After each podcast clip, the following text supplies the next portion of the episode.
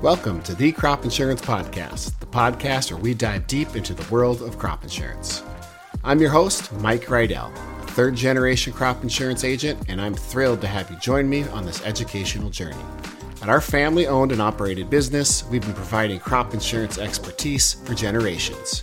Our goal here is simple to educate our listeners. Crop insurance can be complex and overwhelming, but I believe that understanding it is crucial for every farmer. So, whether you're a seasoned farmer looking to stay updated or a newcomer seeking guidance, this podcast is for you.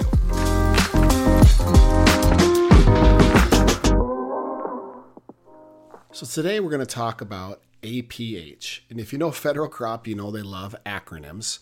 And so, this acronym stands for Actual Production History. And so what this is is this is your actual production history for a specific crop that you're growing. In order to have an APH, you have to have four years of history to average. If you don't have four years of history, you would just be using the county T yields for that particular crop. And then each year that you harvest a crop off of your ground, you're going to replace the county yield until they're all replaced. Now, there's only 10 line items in that table, and so you fill that up over the course of 10 years, 20 years, however long it takes the oldest production is going to fall off and the newest production is going to come on each year. And so all they're going to do is they're going to take however many years of production you have, and again, you need a minimum of four.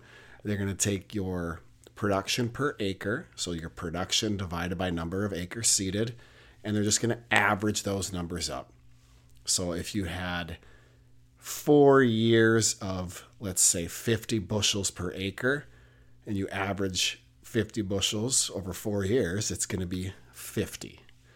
Okay, so if you had 51 year, 25 the next, 51 year, 25 the next, you're going to average those four up, and then you're going to come up with you're going to come up with an average of 37.5 because you took 50 plus 25 plus 50 plus 25 and you divided it by 4 your average would be 37.5. Now, keep in mind that when we do these averages, we're talking about your quote unquote naked APH. And what I mean by that is you're not using any sort of options to, to manipulate or massage the numbers. It's just a straight average, very easy math to do.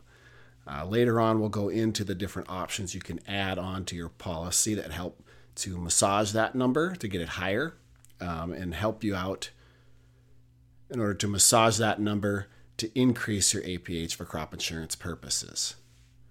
But for now, you just need to understand that your APH is a database with your history in it. You're averaging it to come up with a number that you're going to use for that crop, that you're going to use for that particular unit of that particular crop for your crop insurance policy. And if you don't understand unit structure, that's fine. We're going to go over that later on. But just know that your APH is very important. And by having a firm understanding of how it works, that'll just better help you understand your policy and how your coverages work as well.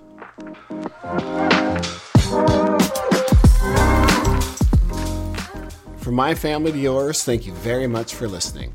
I sincerely hope that this presentation has been instrumental in enhancing your understanding of federal crop insurance. If you find value in our podcast, we kindly encourage you to subscribe and spread the word among your friends and neighbors.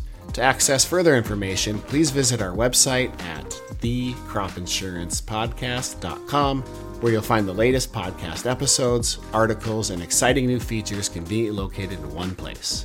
This information is not all inclusive and is meant to be used only as general guidelines for educational purposes. For additional information, please see crop provisions, reference the crop insurance handbook or loss adjustment manual, or contact your crop insurance agent.